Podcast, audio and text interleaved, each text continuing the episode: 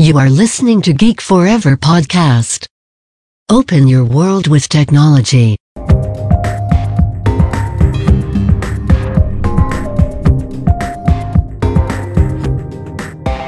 This is Geek China. สวัสดีค่ะ ขอต้อนรับเข้าสู่รายการ Geek China ราย การที่จะมาเล่าสาระความรู้เกี่ยวกับประเทศจีนในหลากหลายแง่มุมนำรายการโดยพิมพ์ขวัญอาทิเทพสถิต และครั้งนี้ก็เป็น EP ที่ 13 แล้วนะคะ ก็เป็น EP อ่า ยังอยู่ใน EP Series ต่อเนื่องนะคะที่จะมาเล่าในแง่มุมของ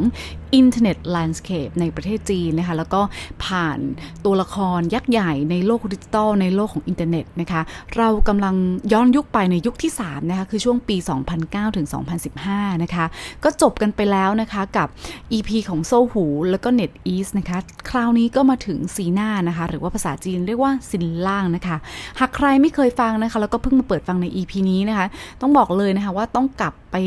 ฟังตั้งแต่ part แรกนะคะเพราะเราเริ่มปูพื้นฐานมาเรื่อยๆนะคะมาผ่านในแต่ละยุคนะคะ เราจะเห็นการเปลี่ยนผ่านถึง 4 ยุคสมัยนะคะ ก็ตั้งใจจะแบ่งเป็น 4 ยุคนะคะ ยุคแรกก็คือตั้งแต่ 1995 ถึง 2000 เอาถึงมี 2,000 นะคะ แล้วก็ยุคที่2นะคะ คือยุคที่เริ่มมีการแผ่ขยายนะคะ ก็ยุคแรกเรากำลังล้มลุกคลุกคลานเนาะ พอยุคที่ 2 ก็เริ่มแผ่ขยายนะ แตกกิ่งก้านสาขานะคะ คือช่วงปี 2000 ถึง 2000ไอ้2001 ถึง 2008 นะคะ แล้วยุคที่ 3 นะคะ เราจะเห็นได้ว่าเขาจะเริ่มนะคะ ก็คือเติบโตนะคะ โดดเด่นนะคะเราก็เริ่มที่จะ รุ่งเรืองมากๆนะคะในในเรื่องของทางดิจิทัลนะคะ เดี๋ยวจะเห็นมากขึ้นนะคะผ่านตัวละครสำคัญสำคัญนะคะ นั่นก็คือในช่วงของปี 2009 ถึง 2015 นะคะเราก็ยังผ่านตัวละครหลักๆของเรานะคะ ก็ขอเล่ามาตั้งแต่ตอนต้นนะคะ เพราะว่า SNS นะคะหรือว่าโซหู NetEase ซีน่านะคะ เราบางคนนะคะที่เคยตามเรื่องของประเทศจีนอาจจะยังไม่คุ้นหูนะคะแต่แต่ที่ขอเล่านะเพราะว่าเขาเกิดมาตั้งนานนะก็ยังอยู่ไปเรื่อยๆนะคะเพียงแต่ว่ามาโดน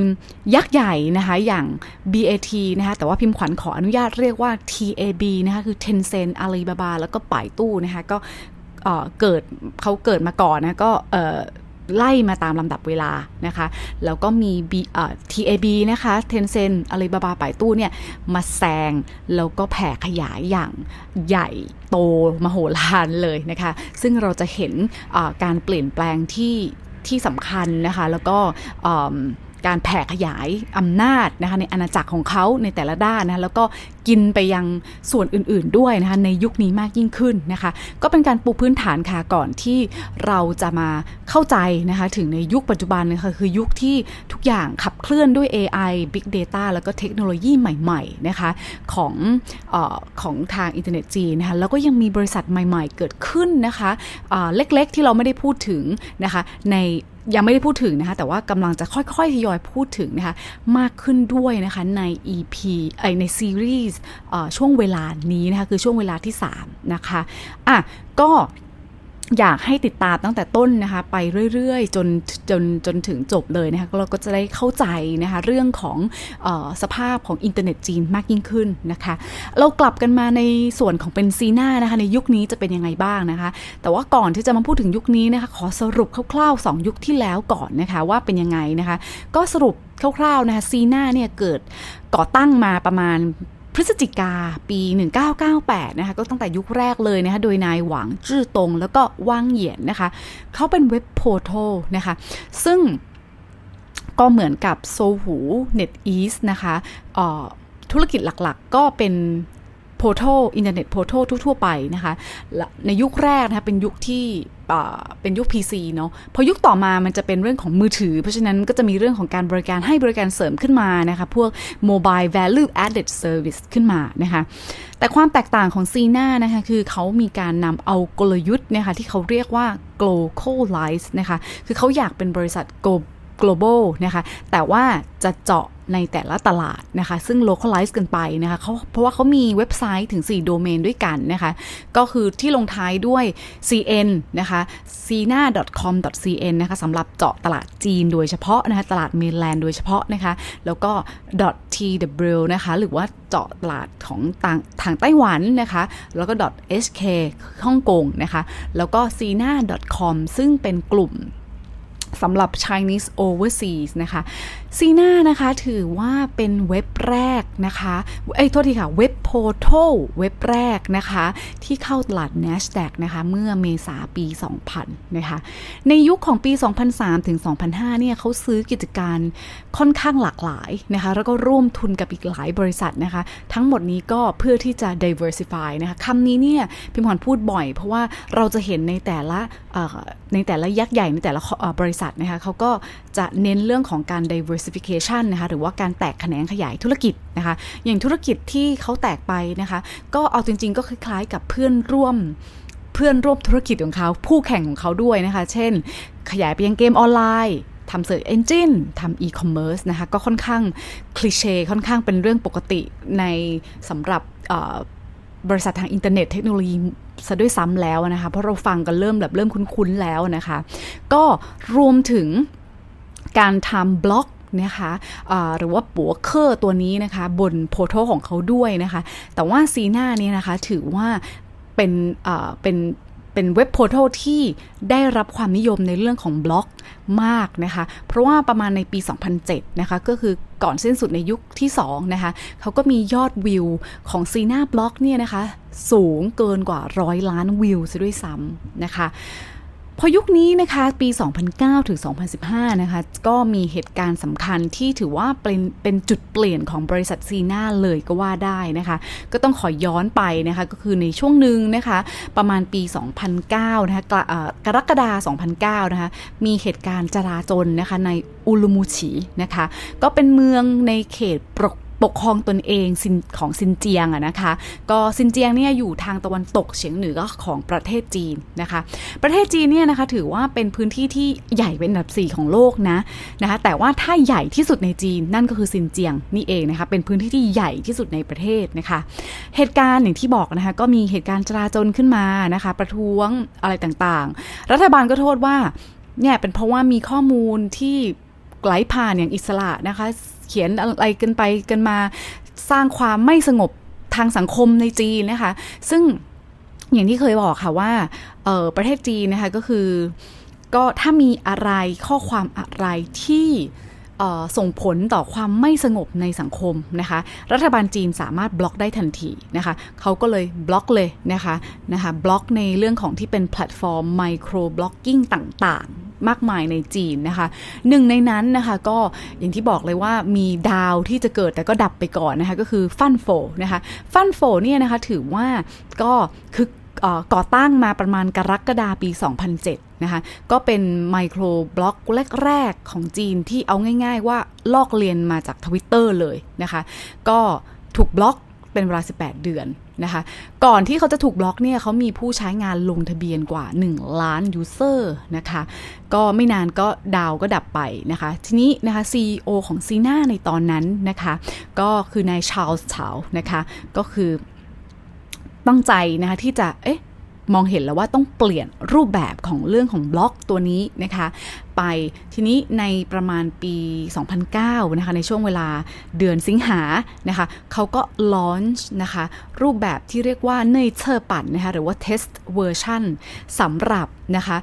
microblog ออกมานะคะเขาก็ตั้งชื่อขึ้นมาว่า เว่ยปัวเออ Xinlang Weibo นะคะ Xinlang ก็คือบริษัทเขาเนาะคือ Sinaนะคะเว่ยปัวตัวนี้นะคะคือไมโครบล็อกนะคะเว่ยตัวนี้แปลว่า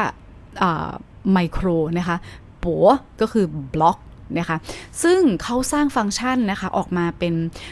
สามารถส่งข้อความส่วนตัว คอมเมนต์ รีโพสต์ได้อะไรอย่างนี้นะคะ แต่ว่าก็เหมือนกันทีนี้แตกต่างกันอย่างไรนะคะ ความแตกต่างมันอยู่ตรงนี้นะคะ คือเขาสามารถสร้างนะคะเวอร์ชันให้ควบคุม track แล้วก็สามารถควบคุมหรือว่า บล็อกเนื้อหาที่ sensitive ได้ เขามี operation team นะคะ ที่ทำการควบคุม มอนิเตอร์ การโพสต์ข้อความที่ sensitive หรือข้อความอะไรก็ตามที่ส่งผลต่อความมั่นคงทางการเมืองนะคะ microblog เนี่ย หรือว่าเว่ยปัวนะคะถือเป็นกระแสมากๆในโลกอินเทอร์เน็ตนะคะเพราะว่าด้วยความแปลกใหม่เนาะมันแตกต่างจากบล็อกที่เราสามารถเขียนได้ยาวๆนะแต่นี่คือสามารถเขียนได้สั้นๆ ส่งได้ไวนะคะเพราะว่าอย่างที่เรารู้จักกันคือทวิตเตอร์เนาะสามารถควบคุมคือเราสามารถเราควบคุมให้เขียนสั้นๆ ได้ไม่เกิน 140 character นะคะในภาษาจีนก็ไม่ต่างกันแต่ว่า character ของเขาเนี่ยก็กลายเป็นว่าก็ถือเขียนได้ระดับหนึ่งนะคะไม่ได้น้อยขนาดนั้นแล้วก็ไม่ได้มากขนาดนั้นนะคะ อย่างเช่นหัวจินเทียน เอ่อ我今天要在学校吃饭ใช่ไหมคะ ก็คือว่าฉันจะกินข้าวที่โรงเรียนอย่างเงี้ยนะคะ นับไปนะคะ ก็เป็นค่อนข้าง 8คำไปแล้วนะคะ ตัวนี้ก็ถ้า 140 นี่ก็น่าจะเขียนได้เยอะพอสมควรนะคะอ่ะประกอบกับอย่างที่บอกค่ะว่ามันเป็นช่วงยุคเปลี่ยนผ่านใช่ไหมคะ คือ มีทั้ง PC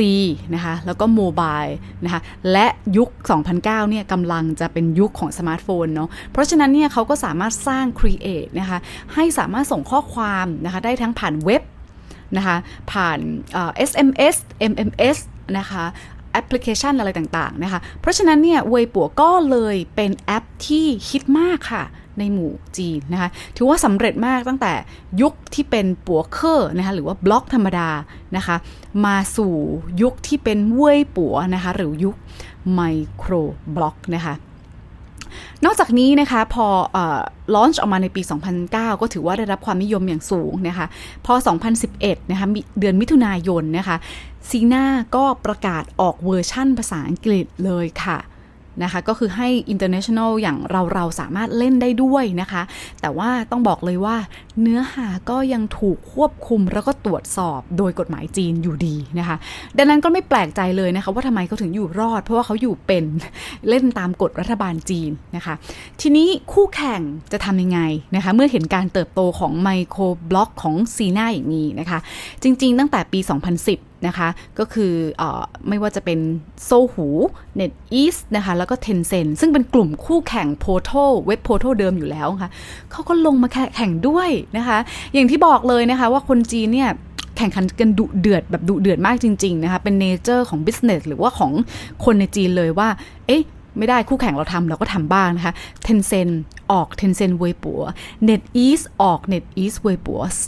โซหูก็ออกโซหูเวยปัวนะคะ ต้องบอกว่าเวยปัวเนี่ยคือเป็นชื่อนะว่าเป็นไมโครบล็อกนะ แต่ว่าเนื่องจากปัจจุบันนะคะ ผู้ที่ใช้เยอะที่สุดคือ Sina Weibo นะคะเวลาเราเราพูดกันเวยปัวก็คือเราจะพูดถึงก็ก็หมายถึง Sina Weibo นั่นแหละ แต่จริง ๆ มันมีอีกหลายคู่แข่งที่ลงมาเล่นนะคะ ก็ Sina Weibo ก็เป็นอันดับหนึ่งนะคะ Tencent เป็นอันดับสองแล้วก็ NetEase แล้วก็ Sohu Weibo ก็รองลงมานะคะ ทีนี้การเติบโตต้องบอกเลยนะคะ ของเวยปัวมันก็ถือว่าเป็นการช่วยธุรกิจ เดิมของเขาคือเว็บโพร์ทัลของเขาด้วยนะคะ เพราะว่ามันก็ผนวกกับโซเชียลมีเดียเข้าไปนะคะ การเติบโตของซีน่าเวยปัวเนี่ยถือว่าทำให้หมาคว้าถึงของเทนเซนเนี่ยรู้สึกไม่สิเคียวนะคะก็คือกันเต้าปูอันนะคะกันเต้าปูอันก็คือรู้สึกไม่สิเคียวเลยนะคะเขาได้กล่าวไว้ในฟอรัมหนึ่งที่เขาไปร่วมงานที่ชิงขวานะคะ ว่าการเติบโตของซินล่างเวยปัวตัวนี้นะคะ ถือเป็นคริสิสที่ใหญ่ที่สุด ตั้งแต่ที่เซนเซนก่อตั้งมา อันนี้เขาว่าแบบนี้นะคะ แต่ว่านะคะจริงๆ business model ของเวยปัวนะคะถือว่าในตอนนั้นนะยังไม่ได้มาชัวร์มากก็ประมาณ 3 ปีตั้งแต่ที่ก่อตั้งนะคะแล้วก็แน่นอน 3 ปียังไม่สามารถทำเงินได้ด้วยซ้ำแหละนะคะ ตั้งแต่ที่เราฟังขึ้นมาส่วนใหญ่ก็จะทำเงินได้หลังจาก 3-4 ปีไปแล้วเนาะอะแต่ว่าในช่วงเวลาที่เขากำลังเริ่มบ่มเพาะอยู่นะคะ ไม่นานค่ะ นะคะเทนเซนก็ไม่ยอมเนาะเขาก็เลยปล่อยนะคะ ปล่อยพระเอกออกมานะคะ มาพลิกโฉมวงการนะคะ นั่นก็คือ WeChat นั่นเองนะคะ เขาก็ปล่อย w e i ินหรือว่า WeChat ขึ้นมานะคะ ในปี 2011 นะคะ เรื่องราวของ WeChat เดี๋ยวขอเพิ่มพูดมากขึ้นใน EP หน้านะคะอะ มาดูด้านผู้ใช้งานของซีน่าเวปัวกันบ้างนะคะ จบไตรมาสที่1นะคะในปี 2011 นะคะ ก็หลังจากลอนช์ไปได้ปี 2009 เนาะซีน่าเนี่ยครองส่วนแบ่งการตลาดของไมโครบ็อกไปได้กว่าครึ่งหนึ่งเลยนะคะ อย่างที่บอกว่าเขาเป็นอันดับหนึ่งนะคะ แต่ในแง่ของ browsing นะะเวลาการจำนวนการ browsing นะคะ ก็ ชนะแบบทะลุขาดเลยนะคะ เพราะว่าเขากิน Market Share ไปได้เกือบ 87%เลยซะด้วยซ้ำนะคะ สิ้นปี 2011 นะคะ มียอดลงทะเบียนใช้งานทะลุไปไปเป็น 200 ล้าน user นะคะ พอสิ้นสุดปี 2012 ก็สูงถึง 502 ล้าน user นะคะ ถือว่าสูงมากเลยทีเดียวนะคะ นอกจากนี้นะคะ ใน top ร้อย top user ร้อย user แรกนะคะ ก็มีผู้ติดตามนะคะ หรือมี follower รวมกันกว่า 485 ล้าน follower นะคะ แล้วมี 5,000 กว่าบริษัทนะคะ 2,700 กว่า media organization นะคะ ก็นิยมใช้ซินล่างเวยปัวนะคะ เพราะว่าเบื้องหลังของบวยปัวเนี่ยเอาจริง ๆ แล้วนะคะ ก็ดูเหมือนไม่มีอะไร แต่ว่ามีทีมงานกว่า 200 คนนะคะ ดูแลควบคุมในด้านเทคโนโลยี design marketing และที่สำคัญก็คือ operation เนาะก็จะมีทีมที่ดูแลเรื่องของเนื้อหาคอยคอยเซนเซอร์เรื่องของเนื้อหาตรงนี้ด้วยนะคะ เหตุการณ์จริง ๆ ก็ไปได้สวยเนาะแต่ก็มีเรื่องที่ทำให้เวยปัวเนี่ยสะดุดนะคะ ก็มี ประมาณมีนานะคะปีมีนา 2012 นะคะuser ทั้งหมดของเวยปัวนะคะในปักกิ่ง เอ้ยในจีนนะคะก็ถูกบังคับให้ register ด้วยชื่อจริงค่ะ รัฐบาลจีนออกกฎมาแบบนี้เนี่ย คนจีนก็จะทำอะไรก็ เอ๊ะก็กลัวสิ ใช่ไหมคะ จนสำนักข่าว BBC นะคะ เขาเคยออกมาคาดการณ์นะคะว่า เวยปัวของ Sina เนี่ยกำลังจะตาย เพราะว่า ขณะเดียวกันนะคะ WeChat นะคะหรือว่า Weixin ของ Tencent เนี่ยก็กำลังขยายฐาน user นะคะ สิ้นสุดปี 2012 เนี่ยนะคะ อย่างที่บอกไปเมื่อกี้นะคะ มีผู้ลงทะเบียนใช้งานกว่า 500 ล้าน user เนาะนะคะ แล้วก็เป็นแบบ monthly active user นะคะ หรือว่าผู้ใช้งานลงทะเบียนแบบต่อเนื่องรายเดือนนะคะ สูงประมาณ 200 ล้าน user นะคะ แต่ว่า WeChat ค่ะ ในปี 2013 เนี่ยนะคะก็ทะลุไปนะคะสามารถบูสต์นะคะผู้ใช้งานรายเดือนนะคะแบบ Active รายเดือนนะคะ สูงถึง 272 ล้านนะคะขณะเขามาไม่นานนะคะ ก็เรามาดูกันนะคะว่าจะตายไหมนะคะ อืมเดี๋ยวต้องมาติดตามกันนะ ว่าสุดท้ายแล้วเวยปัวของซีน่าเนี่ยจะอยู่รอดหรือเปล่านะคะ คนจีนนะคะต้องบอกเลยว่าเขาใช้เวยปัวนะคะเป็นโซเชียลมีเดีย นะคะ แล้วก็เป็นสื่อหลักต่างๆ ในการติดตามดารา คนดัง ข่าวสาร หรือว่าเทรนด์ข่าวอะไรใหม่ๆ ซึ่งประเด็นตรงนี้เนี่ยนะคะก็จะไม่ได้แตกต่างจาก Twitter มากนักนะคะอะ แต่ว่ามีอันนึงที่สำคัญเลยนะที่อยากจะ mention ก็คือว่าเนื่องจากมีดาราต้องบอกเลยว่ามีดาราแล้วก็เซเลบเนี่ยใช้เยอะมากๆนะคะ โดยเฉพาะดาราต่างชาติก็มาใช้งานในเวปัวด้วยนะคะ เพราะฉะนั้นการแปลภาษานะคะเลยเป็นสิ่งที่จำเป็นมากนะคะ อย่างดาราไทยที่ดังๆ ในกลุ่มชาวจีนเนี่ยก็มีเวปัวนะคะ อย่างน้องใบเฟิร์นเนี่ยนะคะก็มีเวปัวนะคะ แต่ทีนี้นะคะกลุ่มแฟนชาวจีนนะคะ ถ้าเขาอยากจะติดต่อพูดคุยกับไอดอลของพวกเขาอย่างเช่นที่ดังมากๆก็คืออย่างดาราเกาหลีเนาะก็คือติ่งจีนเอ่อติ่งเกาหลีของที่จีนเนี่ยก็เยอะมากๆเลยทีเดียวนะคะ ถ้าเขาอยากจะพูดคุยกับโอปป้าออนนี่อย่างเงี้ยนะคะ จะทำยังไงนะคะ ในเดือนมกรานะคะปี 2003 นะคะ Sina Weibo กับ NetEase ค่ะเลยประกาศความร่วมมือกันทางกลยุทธ์นะคะ อย่างที่บอกค่ะว่าที่จีนนะไม่มีมิตรแท้และศัตรูที่ถาวรนะคะ มีแต่ผลประโยชน์ที่ร่วมกัน อย่างถาวรนั่นเองนะคะเขาเลยอนุญาตให้ user เนี่ยเปิด content ที่เป็นภาษาต่างชาติได้นะคะแล้วก็สามารถดูผลลัพธ์ในการแปลได้ทันทีผ่านโยเต้าดิกชันนารีนะที่เราเคยบอกไปนะคะแต่น่าเสียดายนะคะโยเต้าเนี่ยถือที่เคยบอกไปแล้วใน EP หนึ่งนะคะว่าเขาแปลแม่นมากนะคะจีนไปเกาหลีหรือจีนไปอังกฤษ หรือจีนไปญี่ปุ่น แต่ว่าไทยตอนนี้ยังไม่มีนะคะ อืมในปีเดียวกันนะคะ เมษาปี 2013 นะคะ ก็ประกาศข่าวใหญ่ช็อกวงการอีกอีกข่าวหนึ่งเลยนะคะ นั่นก็คือการลงนามความร่วมมือเชิงกลยุทธ์กับอาลีบาบานะคะ และถือว่าเป็นความร่วมมือในเชิงลึกด้วยนะคะ ในแง่ที่เป็นอีคอมเมิร์ซเพราะว่าถ้าเกิดจะร่วมมือกับอาลีบาบาหนีไม่พ้นนะคะ ในตอนนั้นคือต้องเป็นอีคอมเมิร์ซนะคะ คือแลกเปลี่ยนกันในทาง user นะคะ ข้อมูลนะคะ ด้าน online payment และที่สำคัญคืออินเทอร์เน็ตdigital marketing นะคะ ซึ่งในสงครามอีคอมเมิร์ซนี่ต้องบอกเลยว่าเดี๋ยวจะอธิบายละเอียดอีกในซีรีส์หนึ่งนะคะ แต่ว่าเรื่องนี้สำคัญมาก เพราะว่านะถ้าจะซื้อขายกับเมืองจีน เราไม่รู้จัก KOL หรือว่า Key Opinion Leader หรือที่เป็น Influencer เนี่ยไม่ได้นะคะ หรือว่าการปัจจุบันเนี่ย Social Commerce ก็เป็นอะไรที่ เป็นหัวข้อ topic ที่สำคัญสุดๆนะคะ คือการขายเราไม่ได้ผนวกกับโซเชียลด้วยเนี่ย ถือว่าคุณจะตกเทรนด์ไปเลยนะคะ เพราะว่าการจับมือกับอาลีบาบา แล้วก็เวปัวเนี่ย หรือในกลุ่มที่เป็น KOL เนี่ยบอกได้เลยว่าทำให้คู่ คู่แข่งหรืออริเนี่ยนะคะ หายใจกันลำบากทีเดียวนะคะเพราะว่าบางทีอยากจะจ้าง KOL แต่ KOL นี้อ้าวติดสัญญากับอาลีบาบา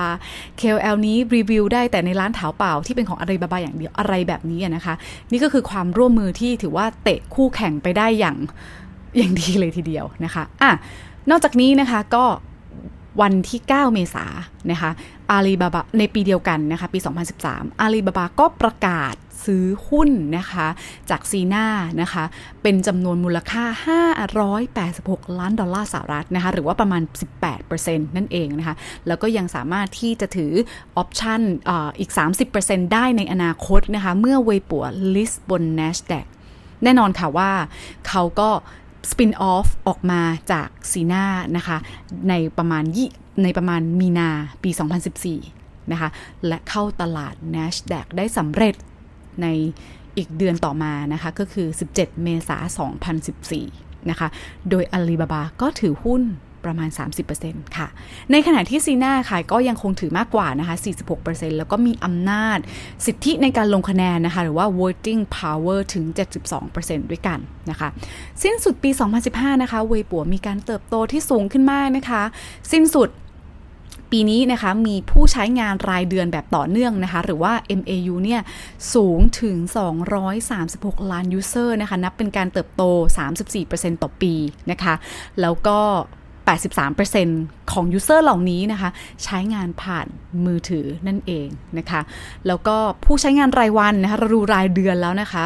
200 กว่าล้านนะคะ รายวันเนี่ยร้อยกว่าล้าน user นะคะ ก็เพราะฉะนั้นเนี่ย คาดการของ BBC ก็ถือว่าผิดคาดนะคะ เวยปัวยังไม่ตายยังอยู่รอดนะคะ และอีกอย่างหนึ่งก็คือการเปรียบเทียบนะคะกับ WeChat ตรงๆสักทีเดียวเนี่ยก็ไม่ถูกนะคะ เพราะว่า WeChat นี่เอาจริงคือเป็นเป็นเป็นเหมือนระบบปิด นะคะก็คือว่าถ้าไม่เป็น add friend กันไม่ได้เป็นเพื่อนกันน่ะคุณก็มาเล่น WeChat มาดูลักษณะที่เป็น moment อะไรอย่างเงี้ยไม่ได้ แต่เวยปัวเนี่ยนะคะก็ค่อนข้างเป็น Public Social Media จริง ๆ เลยนะคะ เดี๋ยวรายละเอียดนะคะจะจะพูดกันมากขึ้นใน EP หน้านะคะ เป็น EP ของ Tencent นะคะอะ นอกเหนือไปกว่านั้นนะคะ ในปีเดียวกันนะเวยปัวก็ขยายธุรกิจอีคอมเมิร์ซค่ะเพราะแน่นอนเขาร่วมมือกับเจ้าพ่ออีคอมเมิร์ซอย่างอาลีบาบาไปแล้วนะคะ เพราะฉะนั้นเนี่ยเขาร่วมมือกับแพลตฟอร์ม C2C อย่างเท้าเปล่านะคะเขาเปิดให้ user ของเวยปัวเนี่ยนะคะสร้างเป็น Windows เอ่อเวยปัว Windows นะคะหรือว่าภาษาจีนเนี่ยเราเรียกว่าเวยปัว 橱窗 นะคะเพื่อที่จะขายของได้นะคะเวยปัว 橱窗นะคะหรือว่าเวยปัว window นะเป็นเครื่องมือที่สำคัญนะคะในการ boost ยอดขายนะคะเพราะว่าปกติเวลาเราเล่นโซเชียลมีเดียเราก็จะเห็นชาวจีนมาโพสต์มารีวิวสินค้าใช่ไหมคะ แต่ว่าเวยปัวเนี่ยถือว่าเป็นรูปแบบที่โซเชียลมีเดียผสมกับบล็อก นะคะ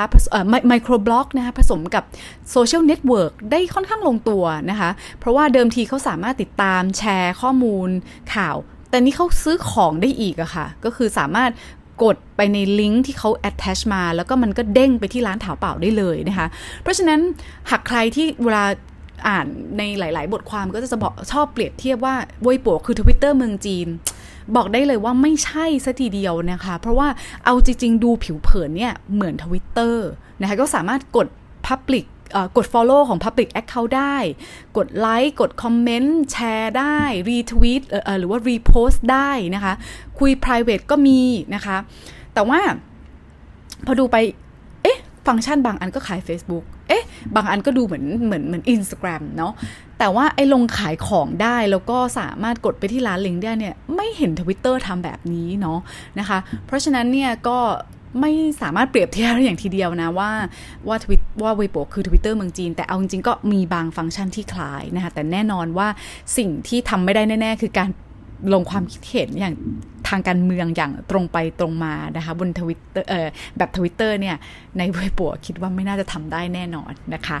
เพราะว่าไฮไลท์ที่สำคัญเลยนะคะที่ต้อง mention เลยคือเรื่องของเศรษฐกิจ KOL นะคะหรือว่า KOL Economies นะคะ KOL นี่นะคะก็ย่อมาจาก Key Opinion Leaders นะคะ ภาษาจีนเนี่ยเขาเรียกกันว่า网红 นะเน็ตไอดอลอะไรพวกนี้นะคะ จริงๆเนี่ยเน็ตไอดอลหรือว่า 网红เนี่ยเริ่มมาตั้งแต่ ยุคที่มีอินเทอร์เน็ตแรกๆนะแน่นอนคุณมีอินเทอร์เน็ตคุณก็สามารถที่เขียนอะไรก็ได้ใช่ไหมคะ แล้วแน่นอนต้องมีขอบเขตเนาะในเมืองจีน พูดเรื่องการเมืองไม่ได้ แต่ถ้าคุณพูดเรื่องบันเทิงอะไรต่างๆ มันก็มีคนมาตามคุณ คุณก็เป็นเน็ตไอดอลได้เหมือนกันนะคะ แต่คอนเซปต์นี้จริงๆค่ะเริ่มมาบูมมาตั้งแต่ช่วง 2013 เป็นขึ้นไป นะคะก็ KOL ที่เกิดมาจากเวยปัวนะคะมีมากมายเลยนะคะแต่ที่ดังๆที่อยากจะ mention ก็คือจางต้าอี้นะคะก็เขาก็เริ่มมาจากมีร้านเอ่อมีเอ่อ account ของเขานะคะเวยปัวแล้วก็ค่อยๆสร้าง แล้วก็มีค่อยเติบโตแล้วเขาก็เปิดร้านบนเถาเป่าอีกนะคะพอเขาดังมากนะคะจนผู้ตามแบบเป็น 10บสล้านอย่างเงี้ยนะคะเขาก็มีผลิตภัณฑ์เป็นของตัวเองนะคะ เขาเป็น KOL ที่มีค่าตัวสูงมากนะคะ ก็คือถ้าเชิญเขามา1 1เอ่อหนึ่งอีเวนต์ก็ประมาณ 10 ล้านบาทนะคะ จนตอนนี้นะคะเขาเป็นเขากลายเป็น CMO นะคะ Chief Marketing Officer ของบริษัทหรูหานนะคะ ซึ่งเป็นบริษัทที่บ่มเพาะ KOL โดยเฉพาะนะคะ back นะคะ หรือว่าสนับสนุนโดย Alibaba นะคะรูหานเนี่ยก็เข้า NASDAQ ไปแล้วได้ในปี 2019 นะคะ ลองไปติดตามกันได้นะคะ ถ้าเกิดสนใจนะคะอะดังนั้นนะคะก็คนดังคนอิทธิคนที่มีอิทธิพลนะคะในอินเทอร์เน็ตในในในโซเชียลมีเดียในบวยปัวเนี่ยนะคะมีเยอะมาก ๆ นะคะ เพราะฉะนั้นแบรนด์สินค้านะคะที่อยากที่จะทำการตลาดในประเทศจีนนะคะ ทั้งในแบรนด์โลเคอลหรือ international นะคะ เลยต้องใช้ประโยชน์จากการกำเนิดของเวยปัวตัวนี้ค่ะ แล้วก็ KOL ได้อย่างดีนะคะ ก็ เวยปัวนะคะซีน่าเวยปัว ถือว่าเป็นเครื่องมือหนึ่งที่สำคัญมาก ๆ ในการสร้างแบรนด์ awareness นะคะ ก็เดี๋ยวในส่วนนี้จะเจาะลึกในอีกซีรีส์หนึ่งนะคะ ในเรื่องของการทำการตลาดในประเทศจีนนะคะ แต่ก็อย่างที่บอกค่ะ ตอนนี้ทุกแบรนด์นะคะ อยากสร้างแบรนด์ awareness จะต้องรู้จักสีน้าเวปัวค่ะ เรามาดูในเรื่องของ revenue แล้วก็ structure คือโครงสร้างรายได้กันบ้างนะคะ การเติบโตในแง่ของรายได้ของซีนาโดยภาพรวมนะคะ ถือว่าไม่ในยุคนี้ในยุคนี้นะคะ ไม่ดีเท่ากับโซหูแล้วก็ Net East ที่เราเคยพูดไปแล้วก่อนหน้านะคะ ปี 2009 เนี่ยรายได้ตกมาจากปีเก่า 3%นะคะ มาอยู่ที่ 359 ล้านดอลลาร์นะคะ แต่ว่าหลังจากนี้เขาก็เติบโตได้ค่อนข้างดีนะคะ เฉลี่ยนะคะ เติบโตจาก 2010 2009 ถึง 2015 นะคะ อยู่ที่ประมาณ 14%นะคะ สิ้นสุดปี 2015 เนี่ย รายได้รวมเขาทำไปได้ 881 ล้านดอลลาร์สหรัฐนะคะ แต่ว่าหากจำกันได้นะคะ ของคู่แข่งเขาซื้อโซหูแล้วก็ NetEase เนี่ย สิ้นสุดในปี 2015 เนี่ย ต่างทุกคนต่างทำรายได้แบบแตะ เกินพันล้านดอลลาร์กันหมดเลยนะคะ แล้วก็พอมาพูดถึงเรื่องอัตราการเติบโตจาก 2009 ถึง 2015 รวมกัน 7, 7 ปีนะคะ ก็ยังมากกว่าสีหน้ามาก ๆ นะคะ อย่างโซหูเนี่ยเติบโตอยู่เฉลี่ยประมาณ 21%นะคะ ในขณะที่ Net East เนี่ยสูงถึง 30%นะคะ แต่ว่าซีน่าเนี่ยทำได้ประมาณ 14%เท่านั้นเองนะคะ สัดส่วนรายได้นะคะ หลักๆก็มาจากค่าโฆษณาเลยนะคะ ก็ประมาณ 70%นอกจากนั้นก็จะเป็นบริการเสริมต่างๆ หรือว่าเรียกว่า value added service นะคะส่วนในแง่ของที่เป็นโพโทนะคะ สิ้นสุดปี 2012 เนี่ยนะคะ ข้อมูลที่ได้มานะคะ ก็มีผู้ใช้งานลงทะเบียนเกินกว่า 400 ล้านยูเ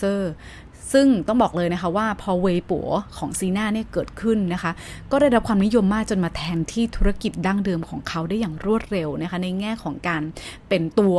เป็นแหล่งสร้างรายได้นะคะ หรือว่า revenue generator ที่ใหญ่ที่สุดนะคะ ในส่วนของ advertising หรือว่าค่าโฆษณานั่นเองนะคะ ถ้าเรามาดูรายได้ของเวปัวโดยเฉพาะบ้างนะคะ เวปัวในปี 2013 นะคะ ก็ทำรายได้ไปกว่า 188 ล้านดอลลาร์สหรัฐนะคะ ขาดทุน 40 ล้านดอลลาร์นะคะ แต่อีก 2 ปีให้หลังนะคะเขากลับมาทำรายได้สูงขึ้นถึง 478 ล้านดอลลาร์นะคะ แล้วก็มีกำไรขึ้นมาแล้วนะคะ อยู่ที่ 35 ล้านดอลลาร์สหรัฐนะคะ ยุคหน้าเราต้องมาติดตามกันดูนะคะ ว่าซีน่าและเวปัวเนี่ยจะทำเอ้ยจะทำรายได้แตะ ถึงพันล้านดอลลาร์ได้ไหม แล้วสัดส่วนรายได้จะเป็นอย่างไรต้องมาดูในยุคหน้าเนาะอ่ะก่อนจบนะคะของ EP นี้ค่ะ ขอฝากคำพูดของ CEO ซีน่าไว้นะคะ ว่าเป็นภาษาจีนนะคะ其实很多事情一定要乐观的去面对很多事情你着急疯狂的去追求不见得能得到 นะคะ ก็แปลง่ายๆนะคะว่ามีเรื่องราวมากมายนะคะเหินตัวชื่อฉิงนะคะเรื่องราวมากมายที่ต้องเผชิญหน้าด้วยแง่บวกนะคะ ก็คือเลิกกวนแปลว่ามองในแง่ดีเนาะเลิกกวนเออชื่อจั่วนะคะแต่ชื่อจั่วนะก็คือไปทำไปเมี่ยนตุ้ยนะคะ แต่ถ้าคุณใจร้อนหรือขาดสตินะคะ เจ้าจีนะคะ แปลว่าใจร้อนนะคะ ตรงนี้ถ้าคุณใจร้อนหรือขาดสติ คุณก็ไม่สามารถทำมันได้สำเร็จนะนะคะ อย่างที่บอกค่ะเขาผ่านการเผชิญการต่อสู้ในหลากหลายด้านนะคะในสงในสงครามการแข่งขันของที่จีนต้องบอกเลยว่าดูเดือดมากๆนะคะ ไม่ว่าจะต้องเผชิญกับการกดดันของทางรัฐบาลนะคะ แล้วก็กดดันจากคู่แข่งอีกอะไรอีกนะคะ แล้วยิ่งหมาข้อถึงของเทนเซนออกมาพูดแบบนั้นนะคะ เขาเองก็ต้อง ก็ต้องรีบปรับตัวหรือว่ารีบแบบอุ้ยตายแล้วคู่แข่งจะมาสู้มี product ออกมาอย่าง WeChat ออกมาอีกนะคะ เพราะฉะนั้นเนี่ยการเผชิญหน้าเรื่องต่างๆนะคะต้องมองโลกด้วยแง่บวกนะคะ เราก็ต้องคอยติดตามไปนะคะว่าซีน่าเวยปัวนะคะต่อไปจะสำเร็จหรือเปล่านะคะแต่แน่นอนเลยค่ะว่าการ partner กับอาลีบาบานะคะก็ถือว่าทำให้เขาอยู่ยงคงกระพันไปได้อีกยุคหนึ่งเลยทีเดียวนะคะ สำหรับใน EP นี้ต้องขอจบไว้เพียงเท่านี้ก่อนค่ะ ฝากติดตามพิมพ์ขวัญกันได้ 2 ช่องทางแล้วนะคะ ที่รายการ Geek China ในช่อง Geek Forever Podcast และทางช่องทางส่วนตัวของพิมพ์ขวัญเองที่ China Talk Podcast ค่ะ ถ้ายังไงก็ขอฝากติดตามกด Follow กด Subscribe กันด้วยนะคะ แล้วเจอกันใหม่ใน EP หน้าค่ะสำหรับวันนี้ สวัสดีค่ะ